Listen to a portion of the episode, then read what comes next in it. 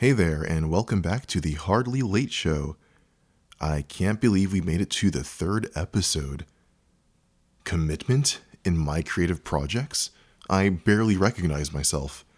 Like, who is this man in the mirror? Like, there's a stranger in my house and I'm trying to figure out.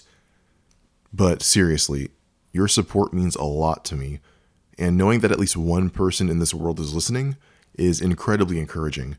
So I can't say thank you enough, but I'll try. Thank you. All right, let's get on with the actual show.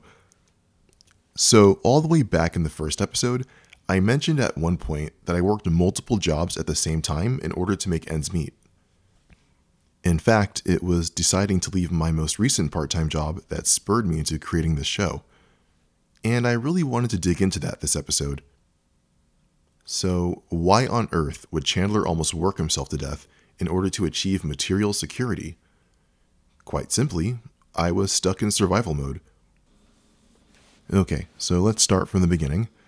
Gotta get a little narrative going here. So, I will say that I did not have the most stable of upbringings. My parents were separated, I moved around a lot, in and out of poverty, the whole shebang.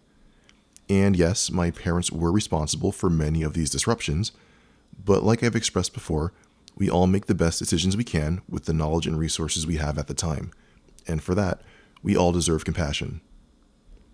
But despite my upbringing, I feel like I was a fairly happy kid and had a decent childhood. Like all children, we're just kind of along for the ride. But there was this looming anxiety that things weren't going to last, no matter how good things were going, so it was best to not get too comfortable. Naturally, I had no way of understanding how much of this instability I was internalizing, nor how it would manifest in my adult life. Until now. I think my first brush with survival mode as an adult was right after graduating college. The year was 2012 and I was a part of the unfortunate population of recent grads to not score a job in my field right after graduating. This was due to many factors, but mostly poor planning, not applying to enough jobs, and not knowing how to network properly. So, any college students listening, or anyone for that matter, network your butt off. Yes, it seems kind of cringe on the surface, but networking can save your life it can save your career and, most importantly, pay your bills.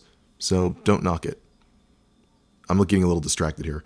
Um, so I pretty much panicked all the way through spring term and through my summer job at college with no job prospects at the end of it all. Of course, fears of being broke and homeless crept into my mind. So I made the best decision I could with the knowledge and resources I had at the time, and I decided to move back home with my family. This was embarrassing and demoralizing for obvious reasons, but in hindsight, that was just pride and ego. I think I made a very practical decision, which allowed me to save money by not having to pay rent. And in my mind, this was only a temporary situation, as I would be applying to jobs in my field the whole time. I just needed that big break. Uh, quick spoiler I actually didn't get a job in my field until four years after graduating. I know, I, I know. It's, it's, yeah, okay. But um, this unspoken expectation was that I would go to this fancy four year college, get my degree, get a big boy, high salary, full time job, and be set for life. When, I, when that didn't happen, I had this huge feeling of lack and inadequacy by not being able to use my degree and work in my field or make the money that I wanted to make. I think this is when survival mode started loading, essentially. I was in this transitional state with no guarantee of the outcome I wanted and it had me feeling super unstable and insecure. So instead of a cushy job, I had to take what I could get, and what I got was a part time job at a popular national pharmacy chain. You can take your pick. And you know what? I liked that job. It was my first job job, and I learned a lot from it, as harrowing as it was at times. But in the back of my mind, I would always feel disappointment and anxiety about not working in my field. Many of my peers were getting great jobs in their field or furthered their education, and I felt left behind. And this constant comparison brought me a lot of misery. And you know what? It's convenient to point at my childhood as a source of these behaviors, but a lot of conditioning also comes from society.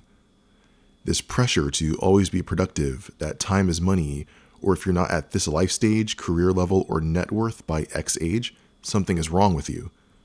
And I was in such a hurry to enter the rat race because of this. After about two years of, of living at home, I decided I wanted more independence, so I moved out. I moved across town to a really cool apartment with a friend from college and his other roommates. I was actually offered this spot a year previously, but I was concerned about my finances and I didn't know if I'd be able to keep up with rent. But at this time, I had moved on from the pharmacy job and got a full time ish gig at a comic book store. Honestly, one of the best jobs I've ever had. So, you know, I was feeling my oats and a lot more secure financially, so I went for it. And you know what? It was a blast. Until it wasn't. Towards the end of the year, I went way over budget and ended up falling behind in rent. The fears I had the year prior actually came true. Survival mode activated. What was I going to do? I couldn't tell my roommates because I didn't want them to worry. I couldn't swallow my pride and move back home, even if that was the safe option. And it was too soon to ask for a raise at my job. And next month's rent was getting closer and closer. So, in a panic, I did the only thing I could think of. I sold a bunch of my valuables. And that was really heartbreaking at the time, especially since I worked so hard and saved up to get them in the first place. Sure, I could have borrowed money or tried a different strategy to pay my rent, but that's the thing about survival mode. It puts these blinders on you, and it's hard to see how many options you actually have. I created this horror scenario in my head where everything was falling apart and the world was ending, but had I just taken a step back and even leaned on others for support, things might have worked out just fine. But pride and ego got in the way, and I can also see some perfectionism in play now that I'm older I had to act like nothing was wrong to everyone in my life so they wouldn't worry, doubt, or criticize me. And like I said in the second episode, how helpful is perfectionism if it's only going to result in self sabotage? And self sabotage I did. But hey, I got my rent paid, and now I had another month to figure something out. So I decided that if my regular job couldn't pay me enough, I'd have to get a part time job to supplement my income. I could never allow myself to fall behind in rent again. More perfectionism. I know, it's, it's gross. So I hit the job sites. I was on Craigslist like every day. I eventually landed a part time gig as a doorman slash bouncer at a bar slash restaurant. And I raised a lot of eyebrows when I told people about this job because I'm known as a mild mannered and polite individual in my personal life. But you know what? It actually worked out really well too well, even. Remember, my first job was at that pharmacy, and a big part of that job was customer service and conflict resolution, which is like the whole point of bouncing. So let's hear for transferable skills. But yeah, with that job, I was finally able to pay rent on time again, and I started to stabilize financially. Sounds like a happy ending, right? Well, not really. This is actually one part of a multi year saga while this part time job did provide me with the security I needed, it basically made my survival mode worse in the long run. I now believed that one job would never be enough. And after such a close call with rent, and after losing my precious valuables, how could I ever go back to living like that?